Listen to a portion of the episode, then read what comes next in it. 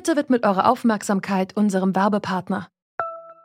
Die Suche nach geeigneten Mitarbeitenden kann viel Zeit in Anspruch nehmen, muss sie aber nicht unbedingt, denn man kann sich helfen lassen.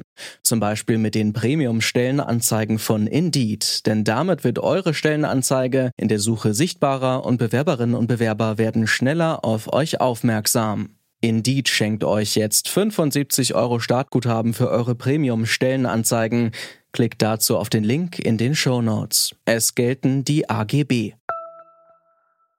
Willkommen zur ersten richtigen Folge unseres Podcasts Zurück zum Thema. Mein Name ist Lara-Lena Gödde und wir sprechen heute über ein Thema, das für einen Podcast-Radio wie Detektor FM eigentlich ziemlich naheliegend ist. Genauso klang sie damals. Unsere erste Folge und die ist heute genau ein Jahr her. Zurück zum Thema hat Geburtstag, wird ein Jahr alt und deswegen blicken wir heute mal ein bisschen zurück auf ein doch ziemlich ereignisreiches erstes Jahr. Also wir bleiben heute mal in der eigenen Bubble sozusagen und fragen uns, wie haben PodcasterInnen das Jahr 2020 erlebt? Das ist Freitag, der 4. Dezember. Mein Name ist Del Schibitz. Moin.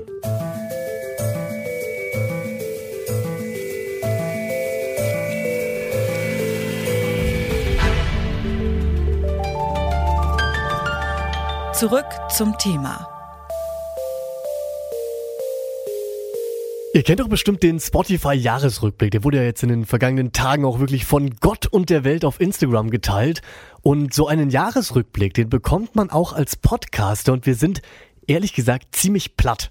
207 Folgen haben wir dieses Jahr produziert. Das sind über 2100 Minuten zurück zum Thema und das alles während der Corona-Zeit, also unter teilweise doch wirklich ungewohnten Bedingungen. Irgendwie war 2020 ein echt langes Jahr, aber irgendwie gleichzeitig auch eins, in dem man gar nicht so richtig hinterherkommt.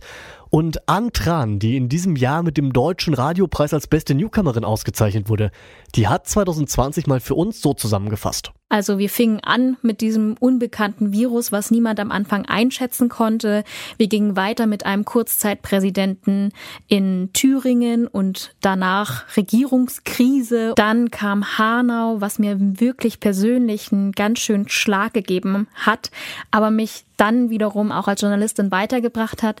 Ich habe einen Kommentar geschrieben und habe dadurch auch gelernt, wie kann ich so etwas, was mich persönlich mitnimmt, professionell aufarbeiten und mir nicht die Arbeitsfähigkeit von so einem Ereignis nehmen lassen. Wir hatten eine US-Wahl, wir haben immer noch und weiterhin dieses Virus, wir haben Corona-Leugner und Demonstrationen, wir haben Rechtsextremisten auf den Straßen. Also, ich sag mal, als Journalistin hat man da eine bunte Spielwiese oder Arbeitswiese und kann da aus den Vollen schöpfen. Aber gleichzeitig hat's dieses Jahr auch furchtbar lang und anstrengend gemacht. Das würde ich nicht verschweigen wollen. Herausfordernd und schnell, das war dieses Jahr bestimmt. Und zwei Stimmen, die viele, vielleicht sogar die meisten von uns durch dieses Jahr begleitet haben, sind die Stimmen von Christian Drosten und von Corinna Hennig.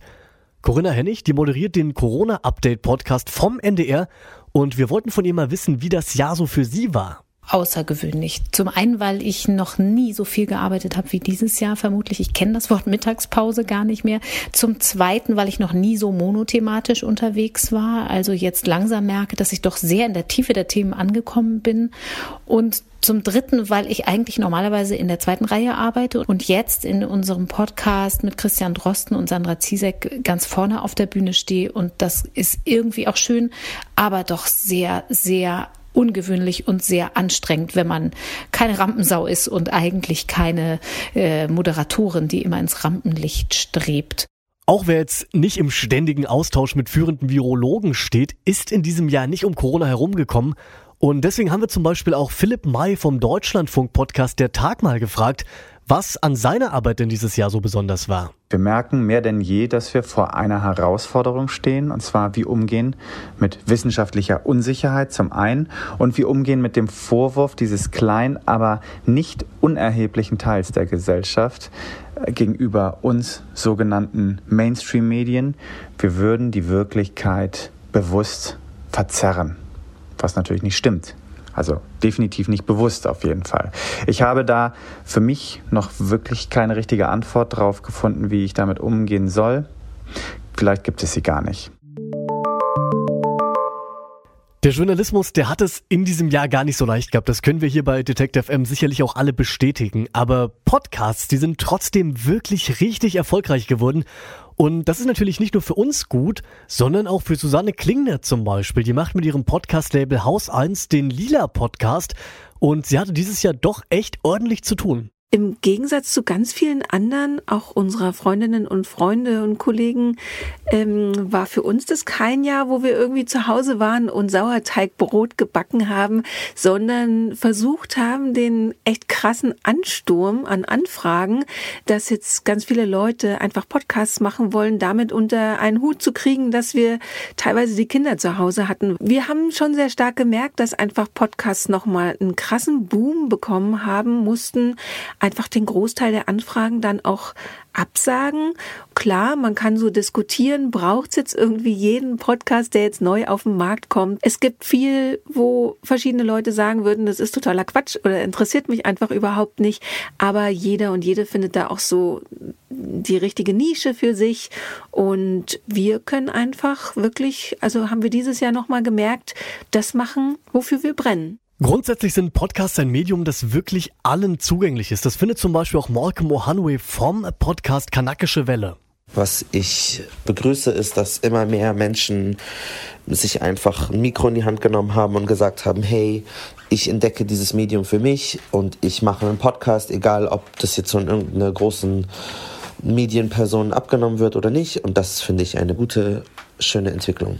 Ist das also der Grund, warum es mittlerweile über 30 Millionen Podcast-Episoden gibt? Könnte sein. Maria Lorenz Bokelberg, die ist für einige davon verantwortlich. Mit Pool Artists zum Beispiel macht sie den sehr erfolgreichen Podcast Zeitverbrechen. Und uns hat sie gesagt, was sich dieses Jahr so in der Branche grundlegend verändert hat. Podcasts in Deutschland sind ja schon viele Jahre alt. Podcast als Industrie ist noch nicht so alt, dass man sozusagen so monetarisieren kann, dass daraus eine Industrie entsteht, dass es Firmen gibt, Menschen davon Vollzeit leben können, so wie wir. Das ist ja noch nicht so alt. Und dass das immer weiter wächst und Kunden, wie aber auch Sponsoren, aber auch Podcaster selber und Firmen entstehen, die ähm, Mut haben und Lust, da auch was zu investieren. Und damit meine ich auch nicht nur Geld, sondern auch Personal und Zeit und Kraft und kreative Energie und dass viele kreative Ideen, die vielleicht bei Leuten in der Schublade lagen und noch nicht wussten, ob sie ein Buch oder ein Film oder eine Serie sind, jetzt endlich ein Podcast werden können, weil das das perfekte Medium dafür ist. Und nachdem Angela Merkel gesagt hat, Schon jetzt gibt es Enkel, die ihren Großeltern einen Podcast aufnehmen, damit sie nicht einsam sind. Und jetzt, wo es eine Industrie ist und manche Menschen verstehen oder sehen, dass es eine Geldquelle sein kann, wird natürlich auch viel Liebloses gemacht. Und ich glaube, das ist eine ganz normale Entwicklung, aber da werden natürlich Sachen gemacht, die sind nicht besonders kreativ, um schnell sozusagen Geld zu verdienen damit. Und ich, ich glaube, dass diese Formate auch weniger werden wieder. HörerInnen sind schlau. Und wenn du keine HörerInnen hast, dann hast du auch irgendwann kein Format mehr, weil das lohnt sich dann für keinen Beteiligten mehr und ist dann auch nicht äh, finanziell lohnensreich.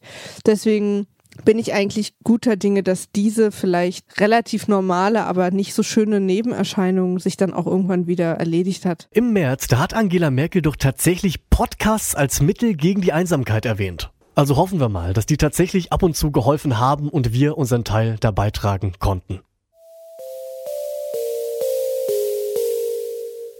Wir feiern heute ein bisschen. Zurück zum Thema wird nämlich ein Jahr alt und es war ein sehr ereignisreiches Jahr, dieses 2020 und sicherlich auch ein anstrengendes und komisches, aber es gab doch auch eine Menge Sachen, die richtig gut waren. Ich habe etwas erlebt, das man sonst als Journalist eigentlich fast nie erlebt, nämlich dass sich fast alle Leute, die sich bei uns melden, nicht melden, weil sie etwas zu meckern haben, sondern weil sie eine Frage haben und zu sehr, sehr großen Teilen auch tatsächlich, weil sie sich bedanken wollen für unsere Arbeit.